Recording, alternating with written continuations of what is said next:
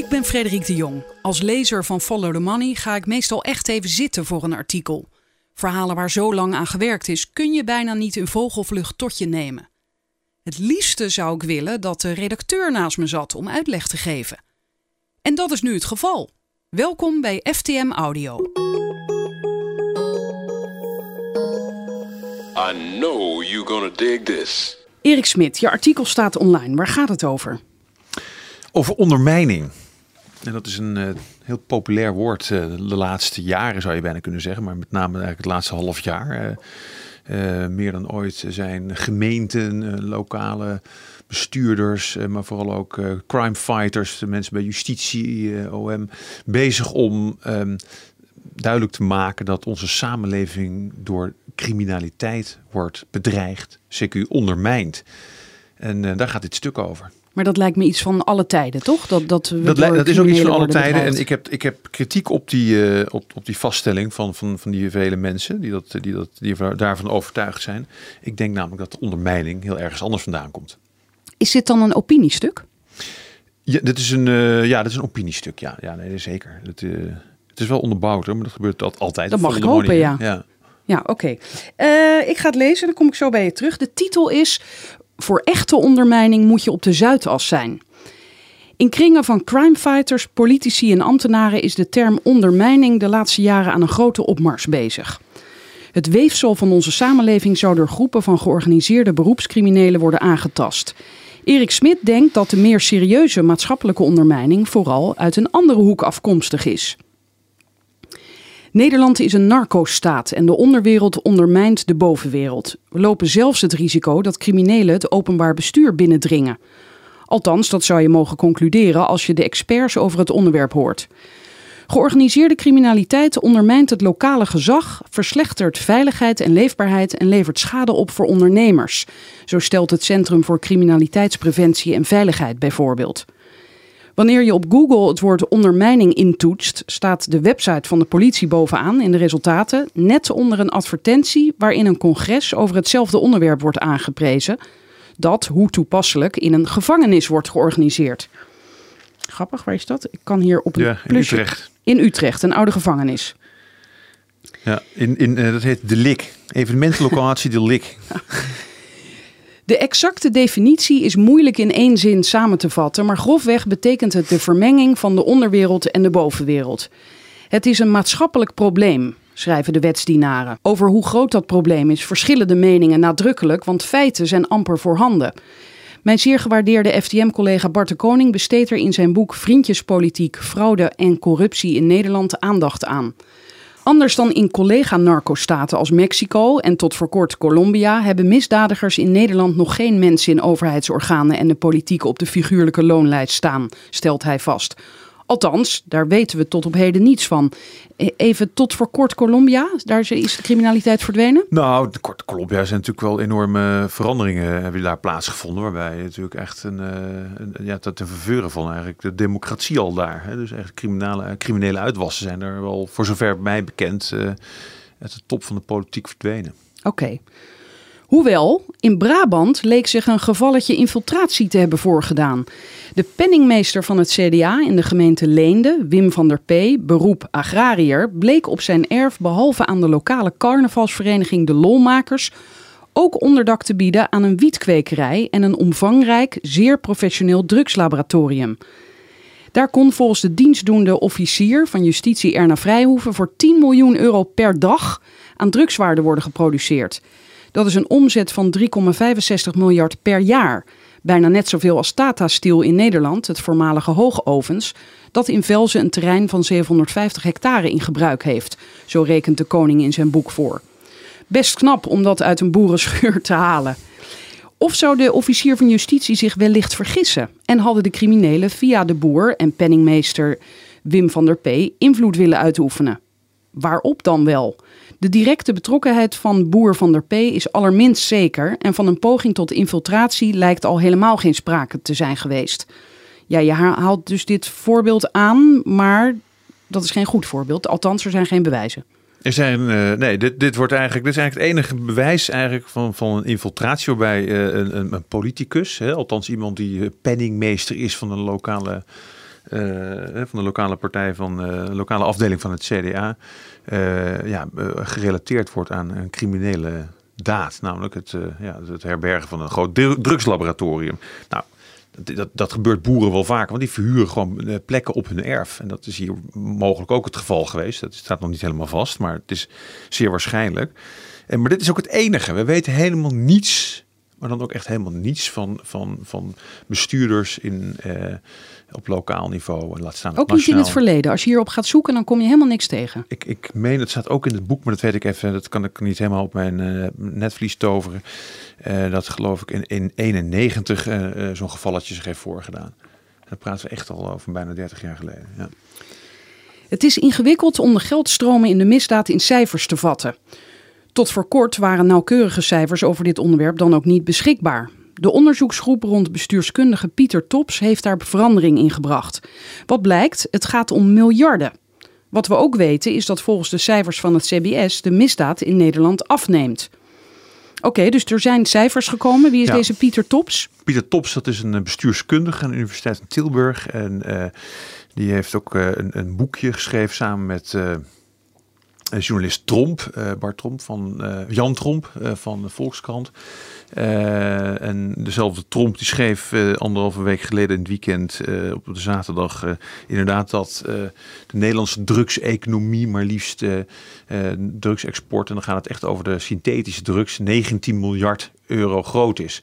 Nou, daar had ik al onmiddellijk de bezwaren tegen, tegen dat getal. Dat, dat gaat namelijk over dit onderzoek, hè, wat, wat dan echt nu eindelijk de keiharde feiten op tafel brengt. Van hoeveel geld is er dan? Terwijl me dat heel moeilijk lijkt om die cijfers ja, dat is natuurlijk heel moeilijk. En daar kan je natuurlijk hele nauwkeurige eh, berekeningen op maken. Het gaat natuurlijk wel over, over hoeveel eh, drugs er onderschept is, enzovoort, enzovoort.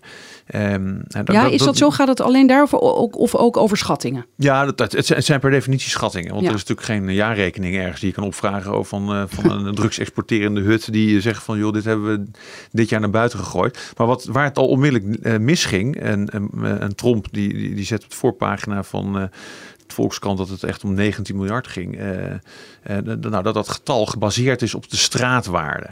Nou, de straatwaarde is niet de exportwaarde. De straatwaarde is de waarde als je het exporteert in, in, in Duitsland of in Polen, weet ik veel, Tsjechië, Australië. Eh, en dat is een waarde die doorgaans een keer of vijf keer hoger ligt, als het niet meer is, dan de productiewaarde. Dus die exportwaarde is niet 20 of 19 miljard, zoals werd voorgespiegeld door de Volkskrant, maar ligt ongeveer op een vijfde van dat bedrag. Waarmee eigenlijk al de ernst eigenlijk alweer van, eh, dan kom je eindelijk met serieuze cijfers. Eh, maar dan wordt de, de, enorm overdreven hoe, hoe groot dat getal nou eigenlijk nu werkelijk is. Dus ik, ik, eh, ook hier zet ik weer eh, een groot vraagteken bij van hoe nauwkeurig we het nou eigenlijk precies weten, met andere woorden. En dan kan je ook zeggen, het valt dus mee. Ja, dat is relatief. Ja, nou maar- ja, kijk, het valt natuurlijk ook weer niet mee, want eh, er zijn natuurlijk best, eh, er zijn genoeg eh, signalen natuurlijk, met name in Brabant natuurlijk, de wietkwekers, de, de, inderdaad die ecstasy laboratoria met al het vuil wat eh, eh, overal gedumpt wordt, maar ook met bedreigingen met name natuurlijk ook van, van lokale bestuurders. Ook dat zou je onder de term ondermijning kunnen vatten, maar dat valt niet onder de definitie die ik in mijn artikel heb aangehaald, die de politie zelf geeft. Ehm, maar het is, wel, het is wel heel serieus. En eh, dus dat is, je kunt het niet even onder het, eh, het tapijt ve- vegen. Maar, ehm, maar lees vooral verder, want ik kom daar nog even op terug. Ja, de zichtbare uitingen van de misdaad mogen er niettemin zijn. In Amsterdam-West ratelt zo nu en dan een AK-47 om een ruzie in het milieu... ik, grijp, ik grijp in, want even, ik, wil toch even nadruk leggen op die vorige zin. Want wat we, het, gaat, het gaat om miljarden, schrijft Tops en, en, en, en eh, dat en, is een onderzoek en uh, Kusui. Maar wat we ook weten, dan, hè, is dat de, misdaad in Nederland natuurlijk al jaren afneemt. Ja, dus? Ja, dus, de, hè, dus dat, uh, het, met andere woorden, er wordt gezegd, oh, het is nu wel heel ernstig, die, die drugseconomie. Maar we zien dat de misdaad afneemt. En, en niettemin. Uh, maar dat, het klinkt voor mij als het geld komt in minder handen terecht. Um, dat, dat, zou kunnen. Dat is een soort van uh, uh, ongelijkheidsproces zich ook in de wereld, uh, of in de wereld van de misdaad zich afspeelt. Ongelijkheid. Minder voor de mensen op straat, meer voor de, de bonzen. Maar nee, het, is, het is een belangrijke vaststelling. Het is, het, het, ik vind het ook een beetje passen bij dat hele discours rondom die ondermijning. Het is heel erg, maar het wordt, niet, het wordt niet onderbouwd. En als je echt naar de onderbouwing kijkt en je kijkt naar echt harde misdaadcijfers, dan gaan die naar beneden toe. De zichtbare uitingen van de misdaad mogen er niet te min zijn. In Amsterdam-West ratelt zo nu en dan een AK-47 om een ruzie in het milieu te beslechten. Ondernemers krijgen er granaten bezorgd en elders in het land worden burgemeesters bedreigd. Dat zijn allemaal zeer ernstige delicten, maar voor infiltratie van misdadigers in de bovenwereld, met name in de politiek, is geen bewijs. Ook de verhalen over crimineel geld in de bovenwereld blijven opduiken, maar waar is het bewijs? We moeten waakzaam blijven, schrijft de koning in zijn boek, maar laten we vooral naar de feiten blijven kijken. Als we het over ondermijning hebben, kunnen we beter naar de bovenwereld kijken. Ik zou het woord ondermijning graag een bredere maatschappelijke betekenis willen geven. De criminologische uitleg van de politie, een definitie mag je het niet noemen, die ik eerder aanhaalde, schiet in mijn ogen tekort. Er is volgens mij ook van ondermijning sprake wanneer belangen van Nederlandse burgers worden aangetast ten faveur van kleine groepen invloedrijke mensen die daarmee op lange termijn ook het gezag van politici ondergraven. De afschaffing van de dividendbelasting is daarvan helaas een goed voorbeeld. Het betreft een besluit dat de schatkist jaarlijks tot 2 miljard euro kost en waarvan het voordeel bij buitenlandse overheden en beleggers van extreem winstgevende multinationals terechtkomt. Op de vraag hoe het mogelijk is dat premier Mark Rutte zijn oren laat hangen naar de verhalen en quasi-chantage van grote bazen van multinationals, pas op hoor, anders verplaatsen we ons hoofdkantoor, is inmiddels terdege antwoord gegeven. Behalve het feit dat deze multinationals direct toegang hebben tot de premier, die zelf eerder bij Unilever werkte en daar fijne herinneringen aan heeft, hebben we dat te danken aan de corporate lobby. Die is reusachtig sterk, ook in Nederland. Lobbyen is niet per definitie slecht, het heeft ook voordelen. Lobbyen wordt slechts dan gevaarlijk wanneer bepaalde partijen onevenredig veel gehoor krijgen. En het gaat op corruptie lijken wanneer bewindslieden betrokken zijn bij het gunnen van orders aan bedrijven en daar later zelf aan de slag gaan. Zoals bijvoorbeeld bij oud-minister Annemarie Jorritsma van de VVD en voormalig staatssecretaris Frank Heemskerk van de PvdA. Nou, dat hebben we beide gevallen wij eh, onthullingen gedaan. De eerste van Jorritsma was van eh, Kim van Keken. En de tweede was eh, rondom die producties rondom DTIB, waarbij we aantonen dat beide uh, voordelige baantjes overhielden eigenlijk aan, uh, aan hun uh, eerdere lobbyactiviteiten voor die bedrijven. Ja, Camille Eurlings is daar toch ook een voorbeeld van, die later ja, bij de KLM, KLM aan de slag ja, kon. Dat, dat is natuurlijk heel wonderlijk dat een voormalige minister van Verkeer en Waterstaat natuurlijk zo'n betrekking krijgt bij een, bij een bedrijf dat nou juist onder zijn hoede viel. Ja, dat moet je gewoon niet willen. Maar dan hebben we het niet over ondermijning. Nou, dat, uh, niet, niet, in de criminologische uh, zin, nee. Nee, dat, dat, uh, dat, dat kun je zeggen, ja. Want als je die, die uitleg van de justitie aanhangt, dan, dan, dan is ondermijning per definitie komt uit de onderwereld terecht vandaan, natuurlijk. En dat betekent dus dat onderwereldfiguren greep krijgen op de, op de bovenwereld. En mijn uitleg is meer dat bovenwereldse figuren, die, nog verder boven ons zitten, mensen in toppen van uh, raden van besturen, dat die een greep krijgen op onze samenleving, die ook alleen maar goed is voor een heel select groepje mensen. En nou ja, dit dat heb ik uitgelegd. Hè. Dus dat zijn die aandeelhouders, dat zijn, en dat zijn ze zelf. Het is belangrijk om vast te stellen dat de corporate lobby ook in de wetenschap veel gehoor krijgt. Die horigheid heeft veel te maken met de centen die grote bedrijven in onderzoeken steken. Zo financierde Shell onder andere het rapport van de Rotterdam School of Management, dat in 2009 werd gepubliceerd. En dat de argumenten tussen aanhalingstekens leverde voor de afschaffing van de dividendbelasting. Daar is op Follow the Money uitgebreid aandacht aan geschonken. Het onderzoek zelf bleek van erbarmelijke kwaliteit, maar de conclusies waren verstrekkend. Deze vorm van horige wetenschap, vermomd als onafhankelijk, dient voor de politiek als basis om voordelige maatregelen voor multinationals te nemen. En het maakt kennelijk niets uit wanneer de onderbouwing voor de maatregel ontbreekt en er eigenlijk geen geldige argumenten zijn voor de stelling dat de samenleving als geheel erop vooruit gaat. Premier Rutte komt dan ook niet verder dan te zeggen dat de afschaffing bizar, maar noodzakelijk is. En hij zegt ook: je kunt dit type bedrijven uit de eredivisie maar één keer verliezen. Onze premier wil andere bedrijven aantrekken om naar Nederland te komen en bedrijven als Unilever en Shell beschermen tegen overnames, anders vertrekken ze. De grote financiële crisis bezorgde ons de term too big to fail. In Nederland kennen we nu ook too big to compete. Of too soft to compete, zo je wilt. Ja, too big to fail is hè, met de banken, die, Ja. die mochten niet omvallen. Die mochten niet omvangen, omvallen. En, en deze bedrijven die moeten een beetje beschermd worden voor eh, de daadwerkelijke boze krachten van de kapitaalmarkten. Ja, want too big to compete. Dus ze kunnen niet concurreren, want daar zijn ze te groot voor. Nou, eh, wij moeten ze beschermen, want eh, wij, wij willen ze. ze zijn heel groot, ze zijn heel belangrijk voor ons land. Ze mogen niet in andere, in andere handen vallen, waardoor ze misschien uit elkaar getrokken worden. Zie ABN Amro in het verleden. Hebben we natuurlijk ook een, vrij, een, traumaatje aan overgehouden. en, en, en dus willen de bestuurders, die ook weer dat direct eh, tot het eh, luisterende oor eh, van Rutte toegang hebben, een beetje beschermd worden. Nou, dat, dat gebeurt inmiddels al. Hè. Dat is dan zo'n die, die, dat jaar dat in ieder geval, als er zo'n agressieve overnamepoging gedaan wordt, dat er een. Eh, dat bedrijven eh, daarover eh, denktijd krijgen. En dat is, dat is in feite al een bes- beschermingswal. Die was vroeger Nederland ook beroemd om. Hè? De beschermingsstructuren en wallen die, die hier waren opgetrokken. En, ehm, ja, en dat betekent dus eigenlijk dus dat je dus niet volledig meedoet met, met, met, met ja, de, krachten die op kapitaalmarkten zijn en aanwezig zijn. En met andere woorden, je beschermt je eigen grote bedrijven.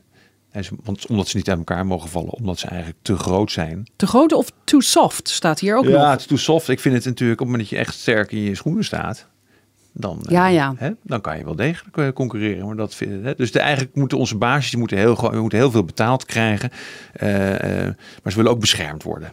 Is dit, dit idee van too big or too soft, is dat eigenlijk even los van die dividendbelasting? leeft dit idee ook in andere landen? Nou, je moet wel zien dat natuurlijk dat, dat in andere landen natuurlijk ook die bescherming van land, eh, landelijke bedrijven eh, gebeurt. In Frankrijk met name zijn ze er goed in. Maar ook in Duitsland natuurlijk. Eh, over ieder, ieder land is wel op, op, op een bepaalde wijze bezig eh, om zijn eigen industrie te beschermen. Eh, de Anglo-Saxische wereld met name eh, doet dat eh, juist niet. De Britten die zijn natuurlijk eh, bekend om juist gewoon echt die, die aandeelhouder dat, de, eh, zeggenschap te geven. En als die eh, zijn aandeel wil verkopen aan een eh, overnemende partij, dan gebeurt dat daar gewoon. Nou, dat is natuurlijk waar Shell en eh, Unilever ook genoteerd zijn in het Verenigd Koninkrijk. En, eh, nou, Vandaar dat ze zich zo druk maken. ja, ze willen, ze willen toch eigenlijk wel terug. Maar ze willen die aandeelhouder in Groot-Brittannië willen ze natuurlijk eh, het stroop om de mond smeren. Want ja, als ze dan naar Nederland komen, dan eh, gaan ze, moeten ze dividendbelasting betalen opeens. Ja, dat is niet zo goed. Dus dat moet dan maar even afgeschaft worden. Nederlandse topmannen die van zichzelf graag zeggen dat ze internationaal in trek zijn en daarom meer zouden moeten verdienen, vinden het lastig om aan de harde wetten van kapitaalmarkten te voldoen en eisen bescherming van de Nederlandse overheid om te voorkomen dat ze als overnameprooi eindigen en uit elkaar worden getrokken. En ze krijgen die dus ook, met dank aan de VVD, de ondernemerspartij, tussen aanhalingstekens, die afgelopen weken in de Telegraaf bovendien kritiek op het gebrekkige oranje gevoel van financieel journalisten ventileerde. Ja, leg dat nog even uit. Ja, dat, eh, dat kwam uit een artikel eh, in de Telegraaf inderdaad, waarin eh, enkele anonieme VVD'ers hun ontzetting uitspraken over die, al die financiële journalisten die zoveel kritiek hadden op die afschaffing van, van die dividendbelasting. Want ze moesten toch begrijpen dat het goed was voor het land. En ze moesten begrijpen dat het belangrijk was om echte Nederlandse bedrijven in Nederland te houden. Eh, En ze hebben daar toen ook het woord, eh, eh, oranje gevoel gebruikt? letterlijk het woord oranje gevoel is daarbij genoemd. En ja, dat is natuurlijk krankzinnig. Dat je, dat je daarop beroept natuurlijk. Op een soort van patriotisme van, voor bedrijven überhaupt. Die, waar je maar ten eerste kunt afvragen of die in, hoeverre die Nederlands zijn. Want in, ruim 90% van Unilever bevindt zich niet in Nederland. En, ja, de, en- en de aandeelhouders zijn voor veruit het grootste deel niet Nederlands. Dus hoe Nederlands is zo'n bedrijf? Even los van of je vindt dat je als financieel journalist bedrijven Nou ja, moet dat, is koesteren. natuurlijk, dat is natuurlijk helemaal krankzinnig. Dan roep je eigenlijk op van, joh, wees niet kritisch. Nou ja, dat is natuurlijk wel een beetje het geluid wat je vaker hoort eh, eh, in, dit, in dit tijdperk eh, bij, bij politici. shut up en wees niet te kritisch. En dat, dat, ja, ik vind het natuurlijk eigenlijk... eh, je, je hoort het ook natuurlijk van de meneer eh, Polman, hè? niet te vergeten. Van Unilever. De grote baas van Ja. Unilever, die eh, door afgelopen week door het NOS werd geïnterviewd eh, toen, toen hij in Wageningen was. En, uh, en Polman, nou, die heeft een verbijsterend slecht interview gegeven. Die, die man die laat zien dat hij eigenlijk geen antenne heeft voor, voor het uh, maatschappelijke debat wat over die afschaffing van. Uh, wat is ontstaan rondom die afschaffing van de dividendbelasting. Hoeveel verontwaardiging daarover is. Hoe weinig steun ervoor is. Hè, dat is inmiddels afgekaffeld, afgebladderd naar zo'n 15, 16 procent. Um, en hoe, weinig politieke draagkracht het eigenlijk heeft. Maar dan, dan toch zeggen, ja nee hoor, u, u, begrijpt wel dat er heel veel mensen ook voor zijn. En dat het heel belangrijk is voor onze economie. Maar dat kan hij totaal niet onderbouwen. En dan heeft hij het ook over die journalistiek. Die ze, en dan, dan, komt, dan begint hij echt raaskallen, Polman. Dan gaat hij zeggen van ja, een, een, uh, journalisten zijn alleen geïnteresseerd in, in vliegtuigen die neerstorten. Vliegtuigen die vliegen, en daar schrijven ze niet over. Ja, dat, dat, is, dat, dat, dat verraadt een, een, een soort van ivoren toren mentaliteit. Uh, waarvan ik denk dat is echt uh, eigenlijk onbeschrijfelijk, on, onbestaanbaar dat uh, een topman van zo'n belangrijk bedrijf zo onbenullig uh, zo dommig uit de hoek kan komen. En vooral ook niet uh, onderbouwd. Uh, wat maar hij eigenlijk... lastig is dat, dat want inderdaad, op de, bij Follow the Money heeft de econoom Bas Jacobs de, de zijn uitspraken ja. gefileerd. Ja. Oké, daar is dan verontwaardiging over, maar het is alweer overgewaaid volgens mij. Zo'n zo man, ja, die, die heeft dat misschien niet eens gelezen en die denkt, nee, prima interview, afdeling communicatie blij. Nou, ik, ik denk, dat, ik denk niet dat het overwaait, want dit gaat natuurlijk wel nog wel terugkomen. En, kijk, en, en, nee, de, de dividendbelasting, de afschaffing daarvan nee, maar niet. Ook, maar, maar ook zijn uitspraken, ja? Polman, het is, het is, ik, ik weet toevallig ook nog eens een keer dat uh, mijn waarde buurtgenoot en collega Jeroen Smit, en naamgenoot niet te vergeten. Journalist, uh, ja. Journalist, uh, het schrijven van het boek De Prooi en ook het drama Ahold bezig is met een boek over Unilever. Met, en, en, en natuurlijk Polman. Aha. En het is natuurlijk, uh, en ik, ik, praat wel eens met hem, kan natuurlijk niets over vertellen, maar het is natuurlijk buitengewoon fascinerend uh, wat zich hier afspeelt. En dit is natuurlijk wel een, een bestuurder, die zit er al negen jaar, Polman bij Unilever. Uh, hij heeft natuurlijk op zijn manier heeft hij dat, het maatschappelijk ondernemen geprobeerd binnen dat bedrijf op de agenda te krijgen. Het groene ondernemen, de maatschappelijke oriëntatie te krijgen op de langere termijn wil hij zich richten en, en wordt een beetje als deugdelijke Paul Polman voorgespiegeld. Maar Polman is in feite uh, ontpopt zich steeds meer natuurlijk eigenlijk als iemand die uh, een keiharde machtspolitiek speelt om, om zijn eigen, niet het maatschappelijke doel, maar het, het, eigen belang na te streven. Jij denkt niet dat dit even een uitzondering is en dat hij wel degelijk goede dingen wil doen voor de maatschappij? Nou, dat zou je dan verwachten dat een bestuurder van zijn allooi, voorzitter van de raad van bestuur van Unilever, een pitch kan doen die geloofwaardig is. ik bedoel, ik ben ook een ondernemertje en ik moet in staat zijn om ook investeerders gewoon iets te vertellen in, in, in vijf, zes minuten van waarom ze eventueel eh, in Follow the Money investeren. Of sterker nog, of waarom een lid lid moet worden van Follow the Money. Meneer Polman die kreeg de kans voor het gehele Nederlands volk te vertellen waarom die dividendbelasting afgeschaft moet worden. Nou, hij heeft er echt een zootje van gemaakt. Dus ik vind gewoon als je als bestuurder dat niet kan uitleggen, ben je ook echt incompetent. Ehm, en dus dat heeft hij nu laten zien. En hij zal ongetwijfeld zijn competenties hebben, anders kom je niet op die plek. En dan hou je het ook niet negen jaar vol. En uh, dan creëer je ook niet zoveel beurswaarde. Uh, maar het is uh, een ongelooflijk afgang geweest. En punt is namelijk dat Polman natuurlijk ook echt de, degene is die Rutte heeft ingefluisterd. En, je kunt je voorstellen dat Rutte op een zeker moment heeft gezegd van Paul, schiet mij ook eens even te hulp. Help eens even mee. Dit debat het loopt helemaal uit de hand. En hij staat met zijn rug tegen de muur. Hij heeft geen argumenten, Rutte. Resorteert tot, het is een bizar besluit eigenlijk. En, het is, en dan vraagt hij dit aan Polman en die heeft ook geen argumenten. Polman, en dan ja, verkloot hij het op zo'n manier. Ja, dat is, het, is, het is verbijsterend. Het is verbijsterend wat er gebeurt. Maar we zien wel vaker dat mensen rondom Rutte het verkloten. Ja, nou, maar Rutte verkloot het nu zelf ook. Hè? Dus de, dat, dat, is natuurlijk het punt. Kijk, hij blijft natuurlijk heel eigenwijs uh, uh, zijn, uh, zijn standpunt herhalen. En het besluit is genomen. En dit kabinet valt of staat erbij. Maar dat is nu ook wel wat aan de hand is. Hè, dus het is een het, het bungelt op, dat, op, dat, op dit punt. En wie had dat ooit gedacht? Natuurlijk een half, drie, kwart jaar geleden. Dividendbelasting. Dan maalde, als je dat drie, vier jaar geleden vroeg, dan maalde Maar niemand wist wat dat was ongeveer. Nou, en dat is nu het interessante. En dat staat hem nu, en dan kom ik ook weer terug op dit artikel eigenlijk wat ik gemaakt heb. Het, het, is natuurlijk zo dat steeds meer mensen de afgelopen jaren hebben gezien uh, dat, dat dat, dat grote bedrijven, ook hè, door onder invloed van de globalisering eh, en, en oh, het grensoverschrijdende invloed die zij hebben, steeds meer invloed uitoefenen op, op, eh, ja, op lokale, op, op, eh, op kleinere democratie, op landen, op democratie in landen. En, en, en dat zie je hier ook heel duidelijk. En, en mensen vertrouwen, vertrouwden het al niet. Maar je hebt hier nu ook een ontzettend goed voorbeeld van hoe het werkt. En hoe, in welke mate nu een, een, een politicus zijn oren daarna laat hangen, zonder dat hij het kan verdedigen. Dus het is een twistpunt dat veel verder gaat dan alleen die dividendbelasting. Het gaat echt om uh, de onvrede die al veel langer bij veel mensen uh, bestaat en die heel erg te maken heeft met, uh, met, met, met, grote, met grote ontwikkelingen als ja, globalisering enzovoort. Ik hoef nu bijna het einde van het artikel niet meer voor te oh, lezen. Ja. Nee, dat geeft niet. maar ik ga het toch even doen. Ik heb ontzag voor multinationals als Shell en Unilever, maar hoe Nederlands zijn deze bedrijven nog wanneer het overgrote deel van de activiteiten en de eigenaren niet Nederlands zijn en zich al helemaal niet in Nederland bevinden? Dat wonderlijke oranje gevoel heb ik eigenlijk vooral bij bedrijven die nog echt voor het grootste deel Nederlands zijn. Daar staat trouwens wel een plusje, daar kan ik op klikken. Neem het in Amsterdam gevestigde betaaltechnologiebedrijf Atjen, dat recentelijk naar de beurs ging en zo'n 17 miljard waard bleek. Het Amsterdamse Booking.com is weliswaar veel te vroeg overgenomen door een Amerikaans bedrijf. Qua oranje gevoel een historische misser, maar is wel een onderneming die een paar decennia, een, na een paar decennia een beurswaarde van tientallen miljarden creëerde. Het bedrijf is inmiddels bijna 90 miljard euro waard. Heel bijzonder. Of neem het Amsterdamse Takeaway.com, dat ook met een opmerkelijke opmars bezig is. En wat dacht u van ASML uit Veldhoven, een absolute wereldleider? Afijn, genoeg om echt trots op te zijn.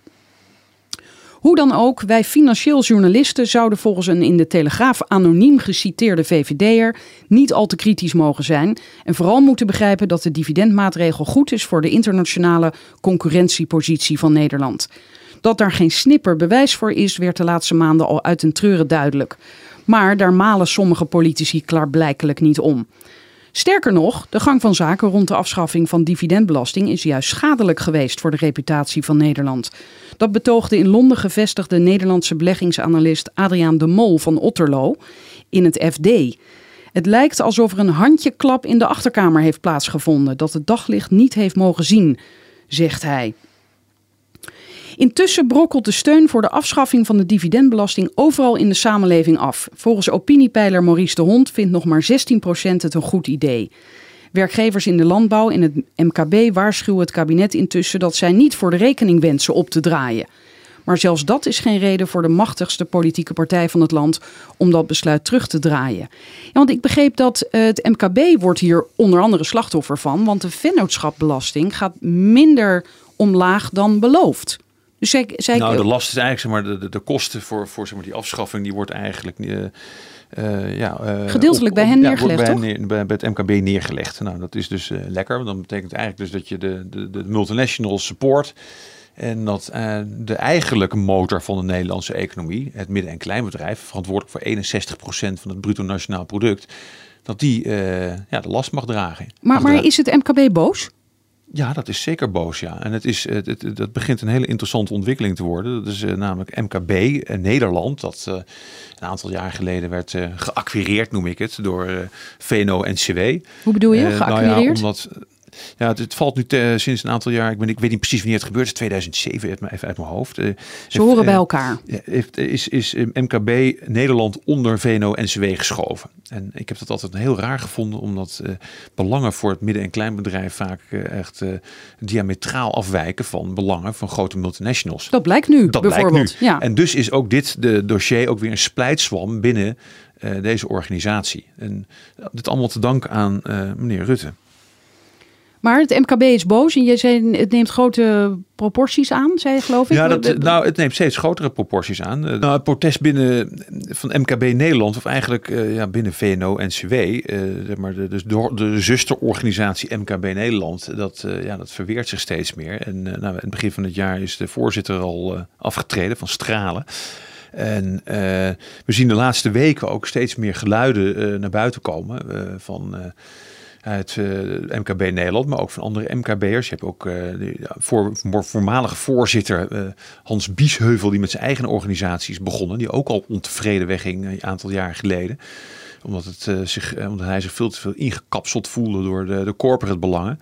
Die met ONL ook de nodige tegengeluiden laat horen. Dus je ziet een, een, een, een, een splitsing ontstaan tussen enerzijds die, die MKB'ers en anderzijds die multinationals. En eh, ja, dat is toch in, eh, heel gek als je dat, eh, zeg maar, die, die tweespalt zaait met, zo, met, met dergelijk beleid in een land als Nederland. Het polderlandje. Hè?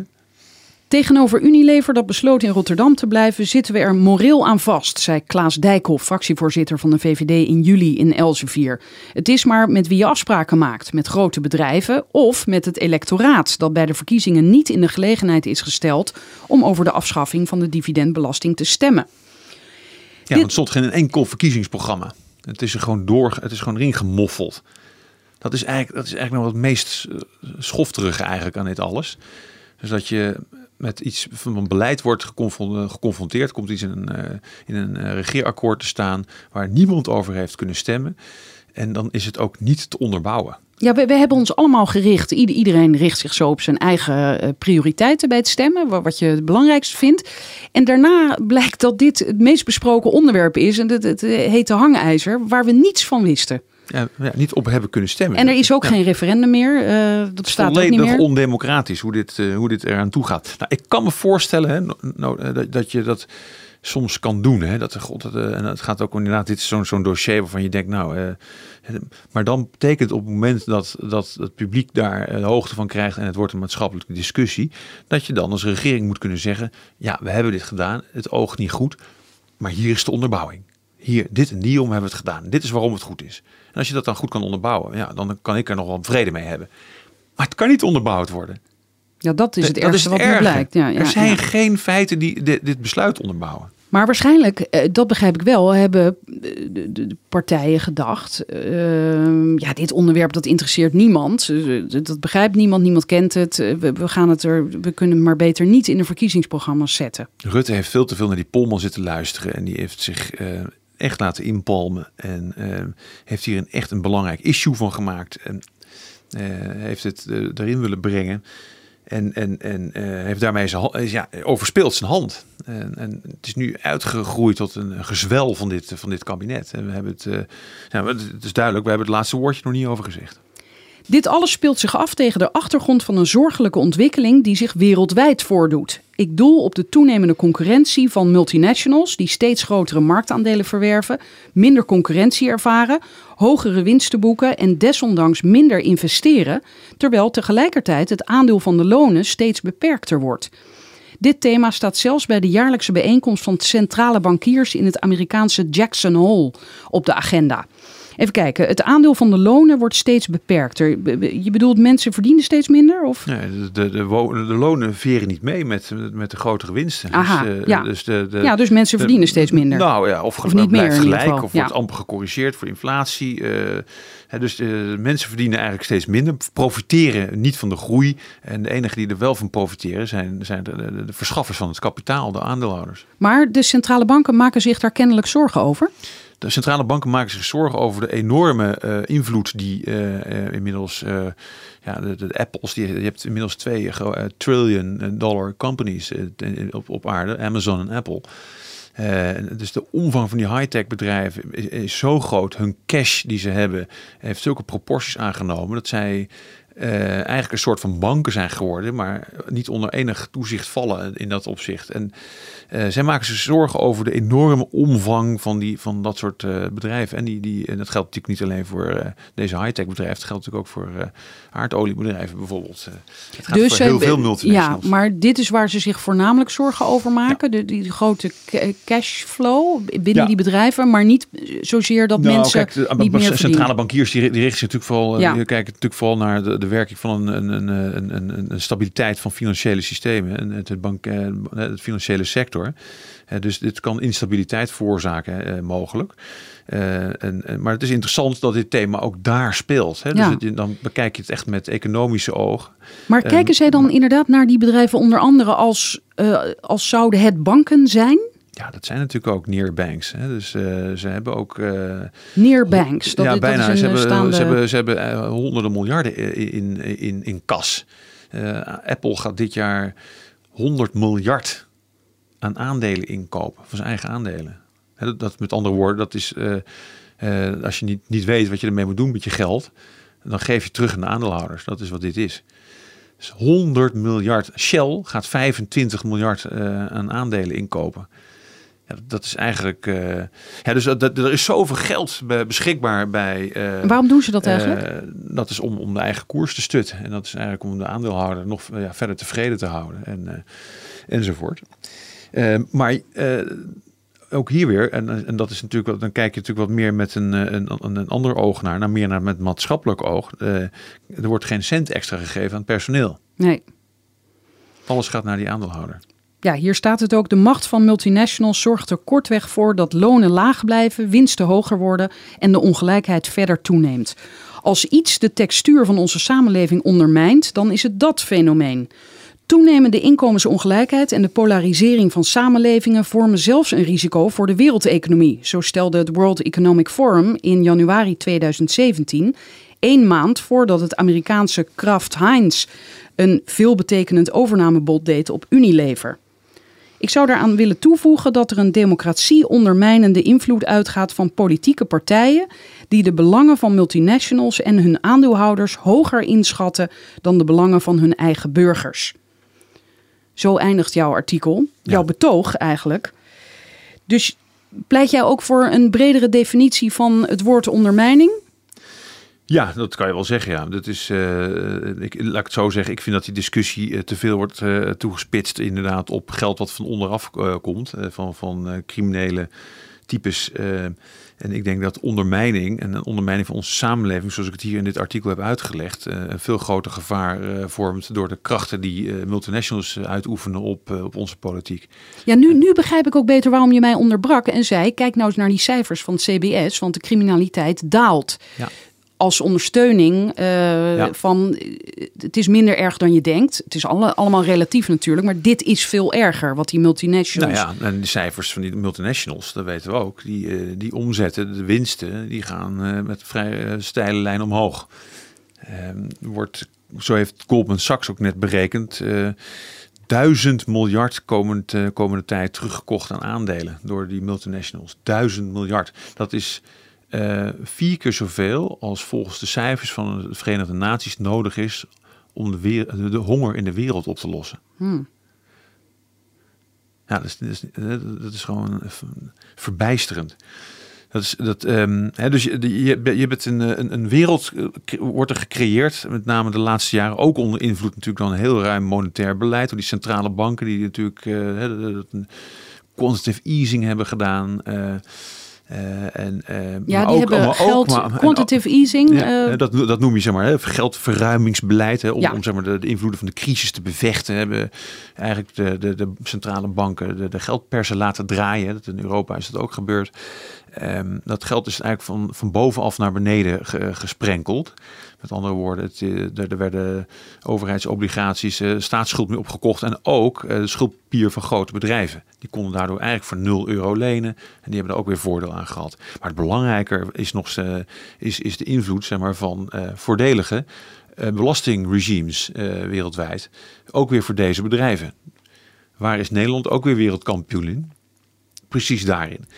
Wij eh, zijn het land waar zo ongeveer de helft van de Fortune 500 eh, bedrijven uit de Verenigde Staten eh, een dochtermaatschappij hebben, zodat ze een eigen belastingniveau kunnen drukken. Dankzij het Nederlands, agressieve Nederlandse belastingconcurrentie worden er monstrueuze bedragen onttrokken eigenlijk ook weer aan andere samenlevingen. Eh, maar Amerikaanse staat daarbij voorop. Eh, dus Nederland speelt ook een hele kwalijke rol eh, internationaal eigenlijk.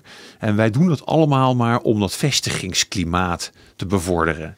Wij vinden dat we moeten belangrijk, het is belangrijk om een vestigingsklimaat. Eh, dat betekent dus dat inderdaad. maar is dan volgens jou eh, het vestigingsklimaat helemaal niet belangrijk? nou, dat, is, dat, is, dat is maar hoe je het definieert. Natuurlijk is het hartstikke belangrijk. Maar vestigingsklimaat zit hem veel meer.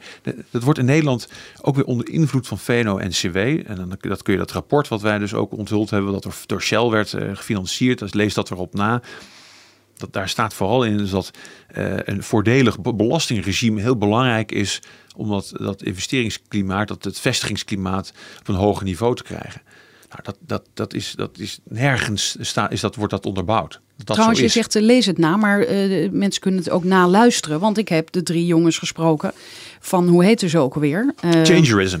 En met, met, met Thomas Pollen. Nee, jij bedoelt TTIB heb jij. Nee, nee, ja, heb- ja, ja. Daar, daar, daar wordt het ook in aangehaald, maar het gaat met name over Aflevering Thomas. uit mijn hoofd, ik roep nu 16. Eh, niet, het, gaat, het gaat met name over dat, over dat artikel van Thomas. Dat kun je ook teruglezen op Follow the Money. En, en, en dat, dat gaat over dat, eh, hoe, hoe Shell eh, dat rapport Ja, precies. Nee, het was Thomas inderdaad. Maar daar Ja. is een aflevering van FTM Audio. Even reclame maken nu. Ja, nee, natuurlijk. Nou, Dan hoef je het niet zelf moet te dan moet lezen, je, dus dan moet je ook naar, veel naar handiger. terugluisteren. ja.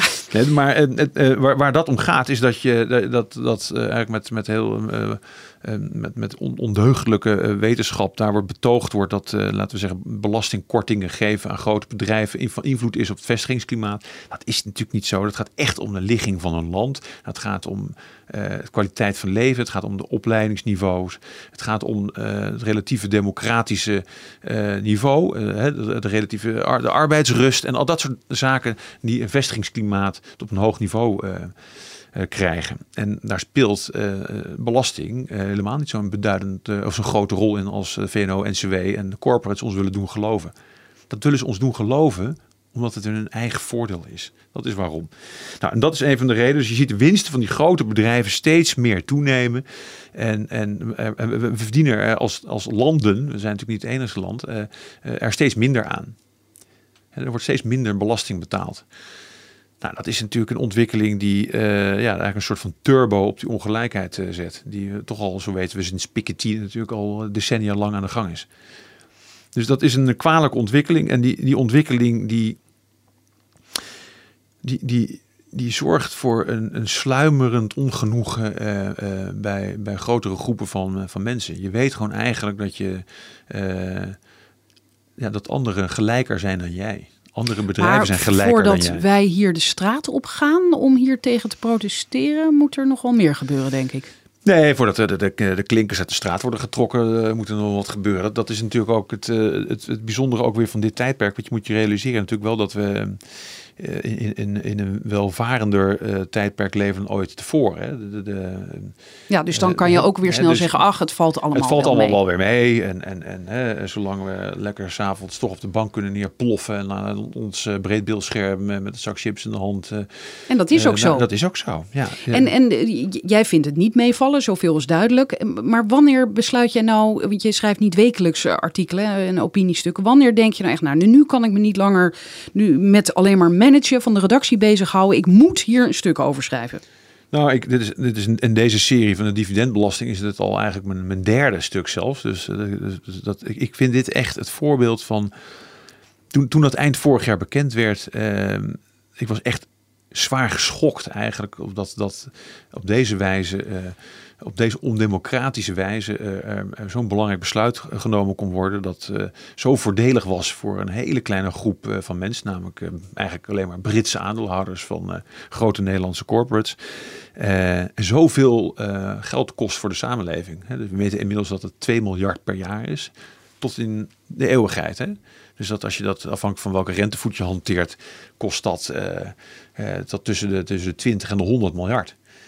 Dat is, dat is een, een onwaarschijnlijk groot bedrag waar, waar je ontzettend veel mee kan doen. En, eh, en, en ik vind het, eh, de wijze waarop tot stand is gekomen is, is, is kwalijk, namelijk niet democratisch. En als het dan vervolgens niet kan, onderbouwd kan worden, wat wij al heel snel wisten eigenlijk al, eind vorig jaar al. Ja, dan, dan, dan denk je van hoe is het in hemelsnaam mogelijk dat het toch gebeurt? En, en, en, die, en, en die verbijstering eh, die neemt eigenlijk bij mij alleen nog maar meer toe na, na- naarmate eigenlijk de tijd voorschrijdt. We hebben natuurlijk de memo's gehad hè, in de tussentijd. Wiebes die dan uiteindelijk hè, door, de, door, de, door de WOP van eh, de Amsterdamse fiscalist, eh, de hoogleraar van de streek. En zijn eh, WOP die hij had gedaan, kwamen een aantal eh, zaken naar voren, kwamen die memo's naar voren. En daaruit bleek ook bijvoorbeeld dat dat, dat eh, onderzoek van de eh, Erasmus, dat dat Rotterdam School of School of Management, Management, dat ja. dat een, een bepalend onderdeel was van de argumentatie die, En het enige die het onderdeel. kabinet erop had. Ja, zo'n beetje het enige wetenschappelijke onderdeel. Voor de rest natuurlijk alleen maar consultancy rapportjes en noem maar op. Er is geen onderbouwing. dit, dit, dit, dit verhaal, deze afschaffing, is het, is het resultaat van uh, hele, uh, ja, hele eenzijdige beïnvloeding van enkelen. En met name meneer Paul Polman van Unilever op onze premier. Op ook één man. Ja, dus hoe meer je over te weten komt, hoe verbijsterend, hoe, hoe, erger het wordt eigenlijk. Dus dat, dat is waar ik me als journalist als mens boos over maak. En, uh, wat, uh, en daarom ben ik ook dit vak ingegaan. Dat, dat je er wat ook tegen kan doen. Dus ik, ik, kan af en toe die pen ter hand nemen en zeggen: verdomme, hier moeten we wat over schrijven. ik kan ook zeggen: van jongens, we gaan hier onderzoek naar plegen. Uh, en we gaan hier nog een lange tijd mee door, kan ik jou vertellen. Totdat, totdat ze daar in Den Haag helemaal gek van ons worden. Dankjewel. Graag gedaan. Tot zover FTM Audio. Ga voor meer geschreven verhalen naar ftm.nl. Ik meld me snel weer met een audioartikel. Dag! Wil je weten wanneer er een nieuwe aflevering van FTM Audio online staat? Ga dan naar ftm.nl/slash Frederiek en abonneer je op mijn nieuwsbrief.